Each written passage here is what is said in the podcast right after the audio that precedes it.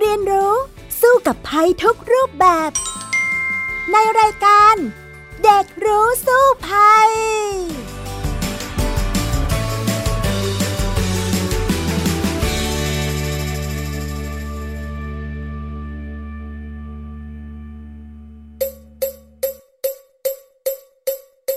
สวัสดีจ้าทุกท่าน วันนี้เราเอาท่าทางในชีวิตประจำวัน มาประยุกต์ให้เป็นท่าออกกำลังกายกันดีกว่า เอา้าย่ำเท้าจ้า รู้ไหมออกกำลังกายมันดียังไง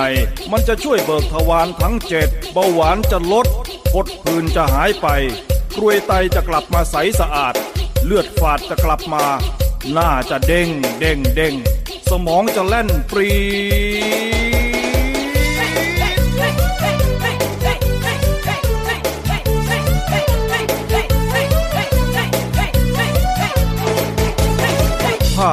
แรกท่าโบกแท็กซี่ เอายื่นแขนออกมากันเร็ว ต่อจากนั้นก็ โบกโบกโบกสะบัดแขนโบกโบกโบกซ้ายโบกโบกโบกขวาโบกโบกโบกโบกโบกโบกโบกโบกโบกโบกโบกโบกโบกโบกโบกโบกโบกลาลาลาลาลาลาลาลาลาลาลาลาลาลาลาลาลาลาท่าต่อไปท่ารีดผ้า จับเตารีด บิดเอวไปด้วย บิดบิดบิดเอวต้องบิดบิดบิดซ้ายบิดบิดบิดขวาบิดบิดบิดบิดบิดบิดบิดบิดบิดบิดบิดบิดบิดบิดบิดบิดบิดลาลาลาลาลาลาลาลาลาลาลาลาลาลาลาลาลาลา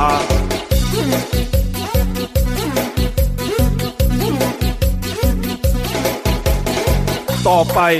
ท่าปั่นเสือหมอบ ก้มตัวลง เตรียมปั่น ยกขาสูงสูง ปั่นปั่นปั่นสองขาปั่นปั่นปั่นซ้ายปั่นปั่นปั่นขวาปั่นปั่นปั่นปั่นปั่นปั่นปั่นปั่นปั่นปั่น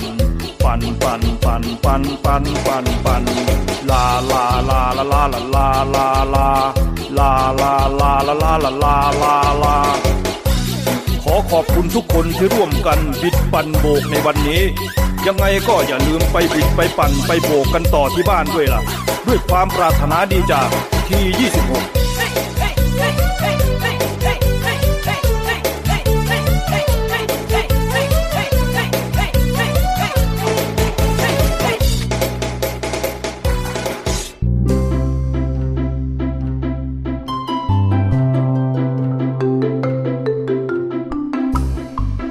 วัสดีค่ะ ต้อนรับคุณผู้ฟังเข้าสู่รายการเด็กรู้สู้ภัยค่ะ วันนี้เราเปิดกันด้วยเพลงที่ 26 ของมิสเตอร์ไบรอันเลยนะคะ เพราะว่าเรื่องที่เดี๋ยววันนี้เราจะได้พูดคุยกันนั้นค่อนข้างเกี่ยวข้องกับการออกกำลังกายนั่นเองค่ะ โดยวันนี้นะคะ ดิฉันดารินกำเนิดรัฐมาพร้อมกับน้องจัสมินดาราวันแฟร์เฮิร์สค่ะ สวัสดีค่ะ พี่ดารินและท่านผู้ฟัง ค่ะ สวัสดีค่ะจัสมินค่ะ คุณผู้ฟังนั้นก็สามารถติดตามเราสองคนได้นะคะ ทางวิทยุไทย PBS ค่ะ www.thaipbsradio.com หรือผ่านทางแอปพลิเคชันไทย PBS Radio และแอปพลิเคชัน Podcast นั่นเองนะคะสำหรับประเด็นในวันนี้ที่จะมาพูดคุยกันที่เราแอบบอกคุณผู้ฟังแล้วนะคะ ว่าจะมาคุยเรื่องออกกำลังกาย แต่ว่าเป็นออกกำลังกายแบบไหนล่ะคะจัสมิน แบบขี่จักรยานค่ะ โอ้ขี่จักรยาน แต่ทีนี้เนี่ยจะมาพูดเรื่องของการขี่จักรยานเนี่ยค่ะ มันก็อาจจะมีภัยตามมาได้ โดยเฉพาะการขี่จักรยานบนถนนของประเทศไทยนะคะจัสมิน เพราะว่าประเทศไทยของเรานั้นน่ะติดอันดับเกิดอุบัติเหตุทางถนน อันดับต้นๆของโลกเลยนะคะ อ๋อเหรอคะ ใช่ ฉะนั้นเนี่ยไม่ง่าย ๆ เหมือนกันนะสำหรับการขี่จักรยานบนท้องถนนในประเทศไทย ฉะนั้นเราไปคุยกันต่อในช่วงแรกของรายการกันเลยนะคะ ก็คือช่วงรู้สู้ภัยค่ะ ช่วงรู้สู้ภัย เอาละค่ะ มาถึงช่วงรู้สู้ภัยแล้วนะคะ คราวนี้เรามาคุยกันต่อกับน้องจัสมินกันเลย พี่แอบรู้ว่าจัสมินน่ะ ไปต่างประเทศมาไปไหนมาล่ะคะ ไปอังกฤษมาค่ะ โอ้ไปที่ลอนดอนเลยใช่ไหมใช่ค่ะอ่าแล้วแอบได้ข่าวว่าไปขี่จักรยานมาด้วยเป็นยังไงบ้างเล่าให้ฟังหน่อยสิคะก็สนุกดีค่ะค่ะ ที่นั่นเนี่ยเขาขี่จักรยานกันยังไงบ้างเหมือนในบ้านเราไหมคะ ก็จะมีระเบียบอะไรเยอะกว่าค่ะ อืม เป็นยังไงบ้าง จะต้องทำยังไงบ้าง เวลาที่จัสมินไปขี่เนี่ยเขามีระเบียบอะไรบ้างล่ะคะเขาก็จะมีเป็น bike lane สำหรับคนขี่จักรยานนะคะ ก็จะแบบว่าไม่ให้รถเข้ามา จะสำหรับแบบแค่คนขี่จักรยาน และก็ต้องส่วนใหญ่ทุกคนก็จะสวมหมวกกันน็อกค่ะ เพราะว่าถ้ามีอุบัติเหตุประกันภัยก็จะไม่รับผิดชอบค่ะ โอ้ ฉะนั้นเนี่ยเวลาเราขี่จักรยานเนี่ยจะต้องมีประกันเหรอคะ ค่ะ โอ้ ไม่อย่างนั้นเนี่ยประกันไม่จ่ายนะ ถ้าหากว่าเราล้มไปเป็นอะไรไปใช่ไหม อ่า แสดงว่าเขาบังคับเลยใช่ไหมว่าต้องใส่หมวกอะคะ ก็ไม่ได้บังคับ แต่ส่วนใหญ่ทุกคนก็จะใส่ เพราะว่าถ้าอย่างนั้นถ้าอยู่ในอุบัติเหตุประกันภัยจะไม่รับผิดชอบค่ะ อืม แล้วเด็กๆอย่างหนูเนี่ย เวลาไปขี่จักรยานเนี่ยค่ะ จะต้องทำยังไงบ้างนอกจากใส่หมวกคะถ้าแบบเด็กโตขี่เป็นแล้วก็ใส่แค่หมวกก็พอค่ะ แต่ว่าถ้าแบบเด็กเล็กๆ เพิ่งเริ่ม 6 7 ขวบ 5 6 ขวบอะไรอย่างเงี้ย ก็จะมีที่ป้องกันข้อศอกและเข่าค่ะ อ๋อ เด็กๆ เล็ก ๆ ก็ต้องใส่ด้วยนะ เผื่อล้มใช่ไหมคะ ค่ะ อะ แล้วเวลาไปขี่เนี่ยจัสมินไปขี่บนท้องถนนที่มีรถเลย หรือว่าไปขี่ที่ไหนคะ ส่วนใหญ่ก็จะขี่ตามสถานที่ให้จักรยานขี่อย่างเช่น ที่พาร์กอะไรอย่างนี้ค่ะ ไม่เคยขี่บนถนนค่ะ อ๋อ ก็ไปขี่สวนสาธารณะนะ แล้วบนถนนของอังกฤษเองเนี่ยมีมีคนขี่จักรยานไหมคะ มีค่ะ อืม ก็คือขี่ไปทำงานขี่ไปที่ต่างๆ เลยอย่างนั้นเหรอคะ ค่ะ อ๋อ แล้วจัสมินล่ะทำไมไม่ลองออกไปขี่ที่ถนนบ้างล่ะคะจัสมินยังไม่กล้าออกไปขี่ค่ะ กลัวเหมือนกันใช่ไหมกลัวล่ะค่ะอ่าสำหรับบ้านเราเองก็ น่ากลัวเหมือนกันนะคะ พี่ดารินไม่เคยกล้าขี่บนถนนเหมือนกัน ยกเว้นเสียแต่ว่าเขาปิดถนนให้ขี่ในกิจกรรมเป็นไบค์อะไรสักอย่างอย่างเนี้ย เราถึงจะกล้าไปขี่ได้เพราะว่า น่ากลัวเหมือนกันค่ะจัสมินอย่างที่บอกตอนต้นแหละบ้านเราอุบัติเหตุทางถนนเยอะนะคะจัสมินอยากถามว่าทำไมเด็กไทยถึงไม่ค่อยสวมหมวกกันน็อกกันค่ะอืมเวลาขี่จักรยานใช่ไหมคะค่ะ ก็เพราะว่ามันไม่ได้มีกฎบังคับ แล้ว เมืองไทยคงร้อนน่ะ ก็ขี้เกียจใส่หรือบางคนก็ขี้เกียจไปซื้อ หรือไม่มีตังไปซื้อ ขนาดมอเตอร์ไซค์ซึ่งจริง ๆ แล้วกฎหมายบ้านเราอะบังคับนะคะจัสมินว่าจะต้องใส่หมวกกันน็อกตลอดเวลา ก็ยังไม่ใส่เลย หรือบางคนใส่นะ ใส่แบบกันตำรวจอะกลัวตำรวจจับ ฉะนั้นเนี่ยเขาก็จะแค่สวมไป ปุ๊บแล้วเขาไม่ติดสายรัดคางเนี่ยค่ะ ซึ่งบางครั้งเนี่ยเกิดอุบัติเหตุขึ้นเนี่ยปรากฏว่าหมวกอะหล่นกระเด็นออกไป หัวของเขาเนี่ยก็ได้รับบาดเจ็บได้ ก็เพราะว่าไม่ได้ตั้งใจใส่เพื่อป้องกันตัวเองขนาดนั้นนะกลายเป็นว่ากลัวตำรวจมากกว่าแบบนี้ละค่ะจัสมินอ๋อมีอุบัติเหตุที่ทำให้เด็กบาดเจ็บ หรือเสียชีวิตเยอะไหมคะในเมืองไทย โอ้โห จริงๆ เท่าที่พี่ดารินมีตัวเลขนะคะ ก็จะเป็นตัวเลขภาพรวมทีเดียว ที่รวมเรื่องของอุบัติเหตุทางถนนทั้งหมดนะคะ ต้องบอกว่าในช่วงสถิติ 4 ปีนะ ตั้งแต่ปี 2558 ถึง 2561 4 ปีเนี่ยเขาบอกว่ามีคนเสียชีวิตจากอุบัติเหตุทางถนนเนี่ยประมาณ 13,000 คน เยอะไหม เยอะค่ะอ่าแล้วยังบาดเจ็บอีกประมาณ 260,000 กว่าคน โอ้โห เยอะมากเลย อันนี้ตัวเลขรวมนะคะ แล้วก็เขาบอกว่าคนเดินเท้ารวมทั้งคนขี่จักรยานด้วยนะ บนถนนไทยเราเนี่ย บาดเจ็บไปประมาณ 10,000 กว่าคนในรอบ 4 ปีนะ เยอะมากเลยค่ะ อ่า แล้วเสียชีวิตนะคะ 900 กว่าคนค่ะ นะกลัวไหมน่ากลัวมากเลยค่ะอ่าเพราะว่า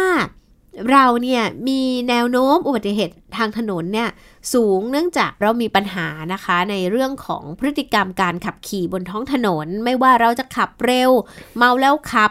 บางทีเนี่ยมันก็อาจจะเกิดจากรถที่มันอาจจะไม่ดีพอ ไม่ได้มีสภาพดีพอ เอามาขับด้วย ก็คือมีปัญหาหลาย ๆ ด้านที่ทำให้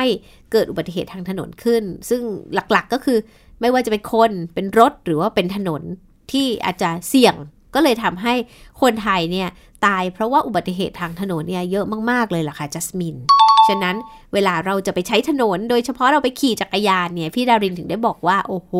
เสี่ยงภัยมากเลยกับการขี่จักรยานบนถนนบ้านเรานะคะจัสมินคะ ค่ะ ทีนี้เนี่ยถ้าจะพูดถึงเรื่องว่าเด็ก บาดเจ็บหรือเสียชีวิตบนถนนเยอะไหม ก็คงจะบอกว่าก็อยู่ในตัวเลขรวมที่พี่ดารินเล่าให้ฟัง แต่ว่าเชื่อไหมว่าเด็กไทยเราเองเวลาขี่มอเตอร์ไซค์นะ ก็มีเด็กไทยแค่2%เองที่ใส่หมวก น้อยมากเลยค่ะ ใช่ ฉะนั้นเนี่ยถามว่าเด็กไทยเสี่ยงไหม เสียงเยอะค่ะ เสี่ยงเยอะนะคะ ฉะนั้นแล้วเนี่ย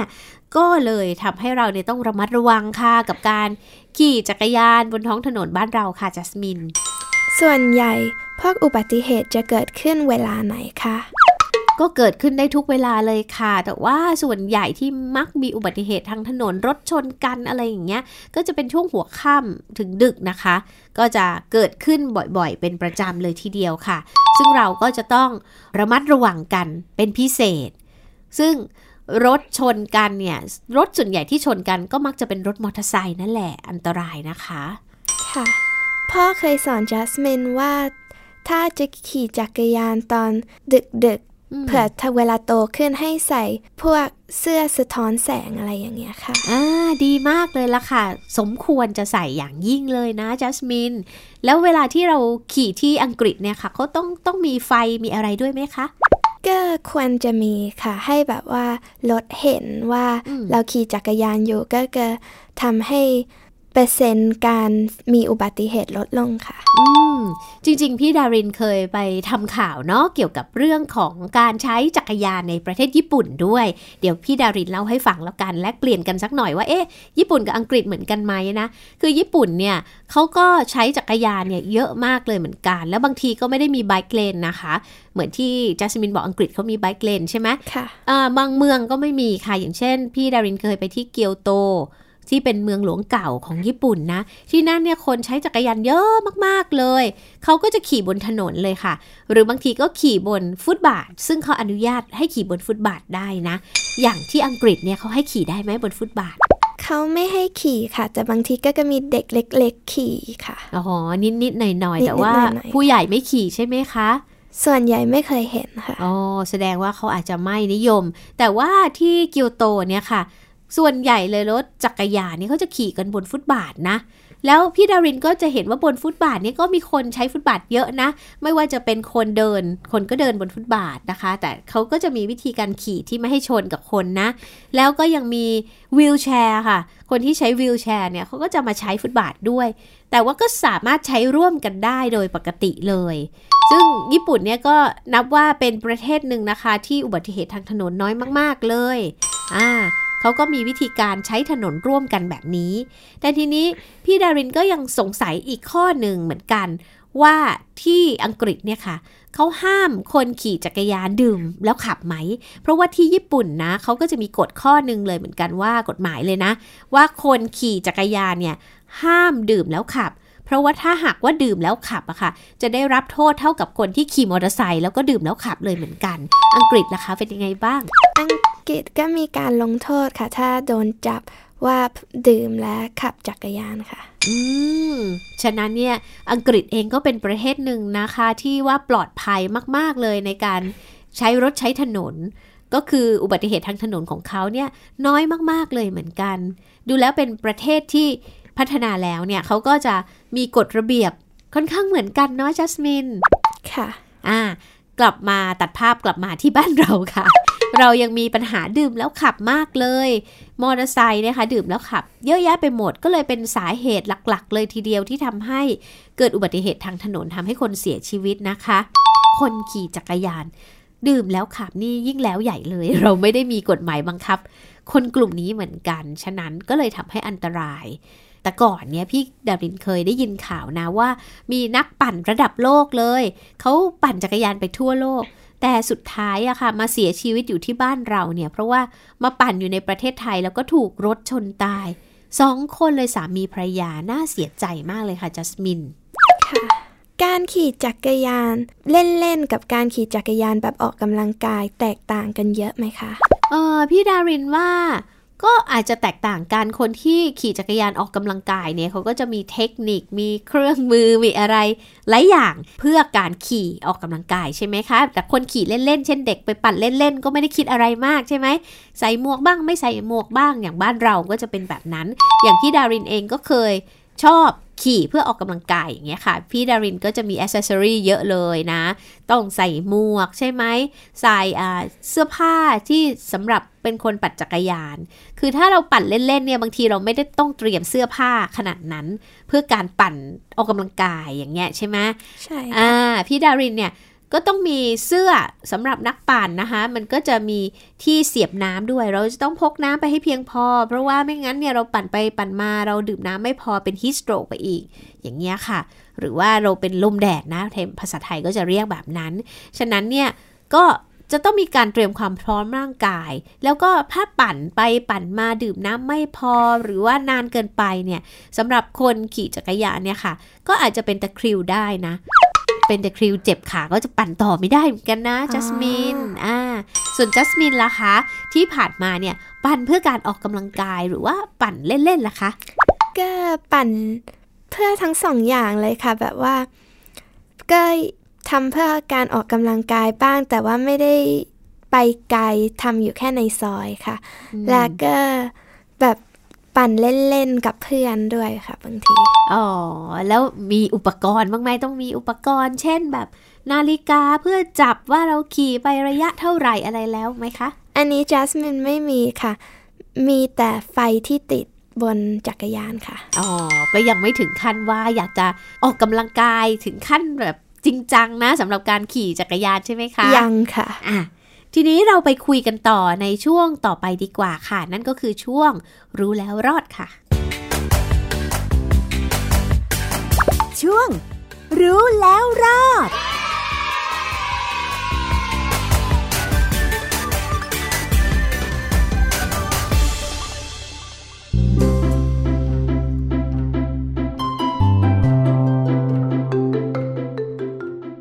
มื่อสักครู่เราก็เกริ่นๆไปแล้วนะว่าภัยที่มาจากการขี่จักรยานบนท้องถนนเรานี่ก็มีเยอะแยะมากมายรวมทั้ง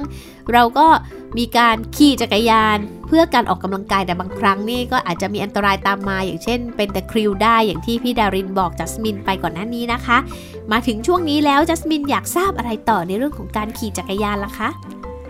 ก่อนจะขี่จักรยานเราควรตรวจเช็คจักรยานตรงไหนบ้างคะ โอ้พี่ดารินว่าเราก็ต้องเช็คลมยางเช็คล้อให้ดีนะ เพราะว่าถ้าขี่ไปขี่มายางเสียหายหรือว่าแตกเนี่ยนะคะ เราก็อาจจะอยู่ระหว่างทางทำไงดี ต้องจูงจักรยานกลับบ้านหรือเปล่าอย่างเงี้ยค่ะ ก็เช็คสักนิดนึงให้เรียบร้อยนะคะ อุปกรณ์ต่างๆ ที่เราจะใช้สมมุติว่าเราตั้งใจจะไปขี่ระยะทางไกลอย่างเนี้ย แน่นอนที่พี่ดารินบอกต้องมีน้ำให้เพียงพอนะคะ แล้วก็อย่ามีอะไรติดตัวเยอะอะ เพราะมันหนักนะพี่ดารินก็เคยปั่นแบบไกลๆเหมือนกันอย่างเงี้ยค่ะ เคยไปร่วมกิจกรรม Bike for Dad Bike for Mom อย่างเงี้ยนะคะ ก็โอ้โห อันนั้นต้องซ้อมจริงจังเลยนะ ค่ะ เออ พี่ดารินนี่ไปซ้อมถึงในสวนเลยอะค่ะ ปั่นให้มันได้หลาย ๆ รอบ เพราะว่าเราจะต้องกำหนดระยะเวลาแล้วก็ระยะทางแล้วล่ะ ว่าเราจะปั่นไปกี่กิโล ซึ่งตอนนั้นเนี่ยก็คือปั่น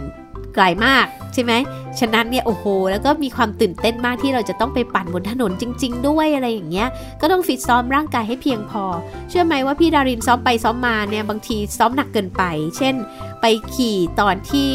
ฝนเพิ่งหยุดใหม่ๆเพราะว่าเหมือนเราขับรถมาแล้วไง แล้วเราก็เอาจักรยานมาแล้ว เราก็อยากจะขี่ไง แต่ว่าฝนมันตก แล้ววันนั้นเนี่ยพอตกเสร็จปุ๊บมันหยุดพอดี ก็เลยอยากไปขี่ รากฏว่ามันลื่นค่ะ ขี่ไปขี่มาเนี่ยล้ม บาดเจ็บไปอีก มือซ้น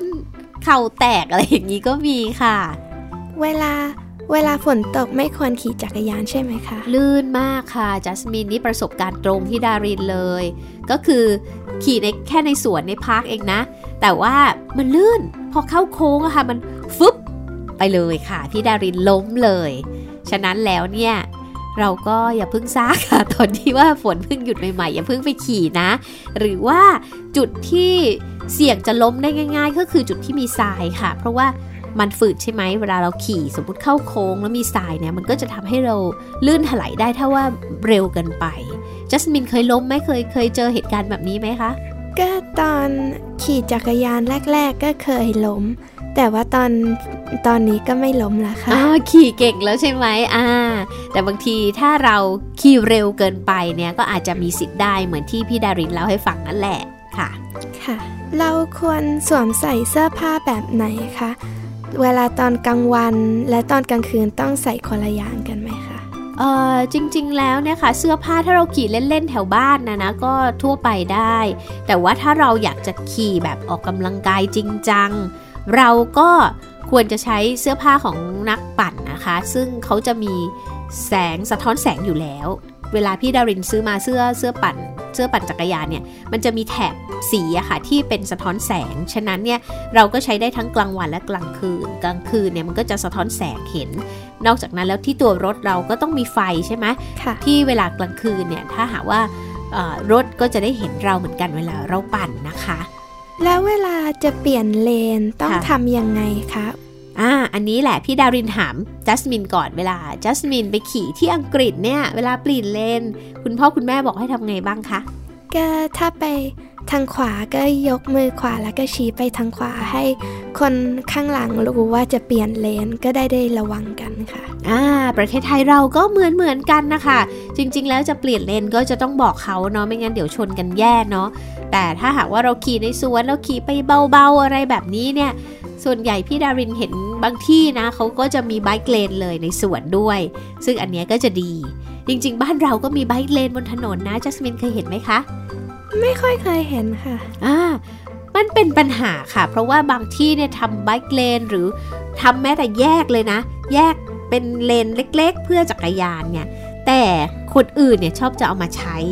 เช่นก็จะมีรถมาจอดบ้างละ มีรถเข็นมาจอดบ้างละ ก็เลยทำให้ไบเลนเนี่ยไม่ได้ใช้ประโยชน์จริงตามที่เรานั้นตั้งใจไว้ ที่จริงแล้วเนี่ยก็ควรที่จะช่วยกันแยกการใช้ประโยชน์บนถนนหน่อยนะ เพราะว่าหลายส่วนเนี่ยจักรยานเนี่ยอันตรายเหมือนกันเวลาไปขี่ บนท้องถนนบ้านเราอย่างที่พี่ดารินบอกนะคะ แล้วก็ถ้าหากว่าเรานั้นอยากจะ ใช้ชีวิตขี่จริง ๆ บนท้องถนนเนี่ยพี่ดารินก็เห็นนะบ้านเรามีหลายคนนะที่แบบเขาเป็นนักปั่น แล้วก็อยากจะขี่จริง ๆ เนี่ยเขาก็จะต้องระวังตัวมาก ๆ เลยในการปั่น ซึ่งเราเองเนี่ยยังลุ้นด้วยเลยเวลาเห็นเขาปั่นบนถนนบ้านเรา เพราะว่าบางทีมันมันก็เสี่ยงนะเพราะว่ารถบ้านเราบางทีขี่เร็วมากเลยล่ะค่ะจัสมินค่ะ มีที่ไหนไหมคะที่สอนเด็กเกี่ยวกับระเบียบของการขี่จักรยาน พี่ดารินเคยรู้เหมือนกันนะคะ บางที่ก็มีสถาบันหรือว่าโรงเรียนค่ะ ที่เขาจัดการสอนวินัยจราจรให้เด็กๆเลยนะ โดยการใช้จักรยานนี่แหละเอาไปสอนในโรงเรียนนะคะ หรือว่ามีโรงเรียนของภาคเอกชนบางแห่งเนี่ยเขาก็เปิดการสอนเรื่องอุบัติเหตุทางถนน แล้วก็ให้เด็กเข้าไปเรียนรู้ ซึ่งเป็นสิ่งที่ดีมากค่ะ เพราะว่าจริง ๆ แล้วเนี่ยบ้านเราก็น่าจะใช้ถนนร่วมกันได้นะ ไม่ว่าจะเป็นคนที่ขี่รถ ยนต์ รถมอเตอร์ไซค์คนเดินถนนหรือแม้แต่คนขี่จักรยาน ถ้าเราใช้ร่วมกันได้โดยสันติสุขเนี่ย ก็น่าจะทำให้ชีวิตเราปลอดภัยมากยิ่งขึ้นเลยนะคะจัสมิน ค่ะตอนจัสมินอยู่อังกฤษที่โรงเรียนก็มีสอนเรื่องการขี่จักรยานต้องทำยังไง ถ้าจะไปขี่บนถนนอะไรอย่างเงี้ยเหมือนกันค่ะ เขาสอนยังไงบ้างคะเขาก็จะสอนแบบว่าให้ระวังรถยังไงให้ดูต้องดู ยังไง และระวังตัวเองยังไง อะไรอย่างเงี้ยค่ะอืมอะไรที่จะต้องระวังเป็นพิเศษบ้างสำหรับการขี่จักรยานคะที่คุณครูสอนมา ต้องสังเกตว่ารอบๆตัวเรามีอะไรบ้างค่ะ แล้วก็จะต้องเออเปลี่ยนเลนก็ต้องยกแขนใช่ไหมเหมือนที่จัสมินบอกอย่างนี้ใช่ไหมค่ะ ก็ควรทำค่ะ อ่า นั่นราคาก็เป็นวิธีพื้นฐานเลยที่ทุกคนน่าจะใช้รถใช้ถนนร่วมกันได้นะคะ ซึ่งปัจจุบันนะคะในประเทศไทยของเราเนี่ยก็มีคนขี่จักรยานมากขึ้นเลยนะจัสมินรู้ไหม เพราะว่าตอนนี้เนี่ยกีฬาขี่จักรยานเนี่ยได้รับความนิยมค่ะ เขาบอกกันว่าเเพิ่มขึ้นมาจากเดิมเนี่ยประมาณ 100%เลยนะเช่นสมมุติว่าแต่ก่อนมีคนขี่อยู่หมื่นคน เดี๋ยวนี้กลายเป็น20,000คนแล้ว ฉะนั้นเนี่ยกีฬา ประเภทเนี้ยก็เป็นที่นิยมในบ้านเราแต่ว่าก็ต้องระมัดระวังอันตรายบนท้องถนนด้วยนะคะจัสมินค่ะค่ะ ทีนี้เนี่ย พี่ดารินว่าเราไปดูเรื่องนี้กันไหม ตอนนี้เนี่ยการขี่จักรยานเนี่ยก็มีการใช้พื้นที่บนท้องถนนร่วมกันกับรถหลาย ๆ อย่างที่เราคุยกันนั่นแหละ แล้วตอนนี้เนี่ยก็ต้องระวังกันมากขึ้น ฉะนั้นพี่ดารินก็มีคำอธิบายเกี่ยวกับกฎจราจรแล้วก็การใช้จักรยานร่วมกับพาหนะอื่น ๆ บนท้องถนน เพื่อให้เกิดความปลอดภัยมากขึ้นนะคะ ไปฟังสกู๊ปเรื่องนี้ด้วยกันก่อนเลยค่ะ จักรยานและรถยนต์ใช้ถนนร่วมกันอย่างปลอดภัย เดี๋ยวนี้หลายคนหันมาปั่นจักรยานเพื่อสุขภาพ และเพื่อเดินทางกันมากขึ้น เรามาดูข้อควรระวังเพื่อความปลอดภัยของทุกคนบนท้องถนน เริ่มตั้งแต่เครื่องแต่งกายที่ต้องสวมให้เหมาะสม และสวมหมวกนิรภัยทุกครั้ง จะให้ดีมีกระจกมองหลังสำหรับระวังรถที่ขับตามมา ขี่กลางคืนอย่าลืมติดไฟหน้าและไฟกระพริบให้เห็นชัดเจน การขับขี่ควรชิดขอบทางด้านซ้าย และขับไปทางเดียวกับรถยนต์ ไม่ขี่ย้อนสอน หลีกเลี่ยงการขี่บนทางเท้า และปฏิบัติตามกฎจราจร เช่นเดียวกับรถประเภทอื่น เมื่อมีรถจอดอยู่ ควรขี่เป็นแนวตรง อย่างระมัดระวัง ไม่ซิกแซกหลบรถตลอดเวลาและพึงระลึกไว้เสมอว่า รถยนต์มองไม่เห็นเรา เพราะรถยนต์มีจุดบอดที่อาจมองไม่เห็นได้ ส่วนรถยนต์ควรถือหลักการเอื้อเฟื้อผิวถนนให้จักรยาน หรือแชร์รถ โดยขับรถเว้นระยะห่างจากจักรยานอย่างน้อย 1 เมตร หรือประมาณ 1 ใน 3 ของช่องจราจรมาตรฐาน เมื่อต้องการแซงให้เบี่ยงออกทางขวาและขับผ่านไป ไม่ควรขับรถคู่กับจักรยาน ระมัดระวังทุกครั้งที่เปิดประตู ทั้งผู้เปิด และเมื่อขับผ่านรถที่อาจจอดอยู่ ที่สำคัญห้ามแซงซ้าย เพราะการแซงซ้ายทำให้ผู้ขับรถมองไม่เห็นวัตถุที่อาจขวางทางอยู่ รวมทั้งจักรยาน และนี่เป็นสาเหตุของอุบัติเหตุกับจักรยานที่เคยเกิดขึ้นหลายครั้ง สุดท้ายนี้การแบ่งปันถนนกันใช้สำหรับยานพาหนะทุกประเภท คือสิ่งที่ผู้ใช้ถนนพึงระลึกอยู่เสมอ เพื่อความปลอดภัยของทุกคน นั่นแหละค่ะ วิธีที่จะขี่จักรยานกันอย่างปลอดภัยนะคะจัสมิน ซึ่งพี่ดารินว่าวิธีหนึ่งที่สำคัญนะสำหรับบ้านเราตอนนี้สำหรับคนขี่จักรยานนะ เลือกพื้นที่ที่ปลอดภัยไว้ขี่ก่อนดีไหมคะจัสมิน ใช่ค่ะ ถ้าไปขี่บนถนนนี่ยังไงพี่ดารินก็ว่ายังเสี่ยงอยู่ดีสำหรับณปัจจุบันที่รถบ้านเรายังขี่กันเร็วเหลือเกิน เร็วเรียกว่าติดอันดับต้นๆของโลกเลยแหละ เร็วมากเลยค่ะ นั่นแหละค่ะ เสี่ยงนะพี่ดารินนะ บอกว่า โอ้ถ้าขี่อย่างนี้พี่ดารินเลือกไปขี่ในสวนก่อนดีกว่านะคะ เอาละค่ะ นี่ก็คือทั้งหมดแล้วล่ะจัสมินสำหรับรายการเด็กรู้สู้ภัยในวันนี้นะคะ เราก็ได้พูดคุยกันในเรื่องของความปลอดภัยจากการขี่รถจักรยานนะจัสมินก็มาเล่าให้ฟังเยอะเลย กับการขี่จักรยานในประเทศอังกฤษนะคะ ซึ่งก็ มีมาตรฐานความปลอดภัยที่ค่อนข้างดีทีเดียวก็หวังว่าบ้านเราจะพัฒนาไปสู่ความปลอดภัยบนท้องถนนที่ดียิ่งขึ้นกว่าเดิมนะคะสำหรับวันนี้พี่ดาริน แล้วก็น้องจัสมินลาคุณผู้ฟังไปก่อนนะคะ พบกันใหม่ในครั้งหน้าค่ะ สวัสดีค่ะ สวัสดีค่ะ ติดตามรับฟังรายการย้อนหลังได้ที่เว็บไซต์และแอปพลิเคชันไทย PBS Radio ไทย PBS ดิจิทัล Radio วิทยุข่าวสารสาระเพื่อสาธารณะและสังคม